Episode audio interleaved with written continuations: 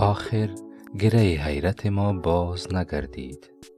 او بود که هر چشم گشودن دگری داشت.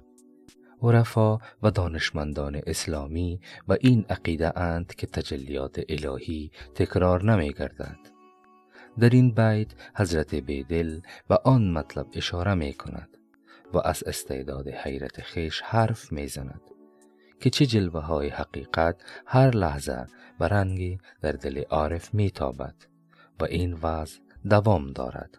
البته باید یادآور شد که پس وقت جلوه های رنگارنگ دوام دارد چگونه عارف از این مقام بالاتر رفته می تواند ولی چون عارف سالک در طی منازل باید متوجه شد فلحاظا مجبور است از مقام حیرت بالاتر رود. والله أعلم.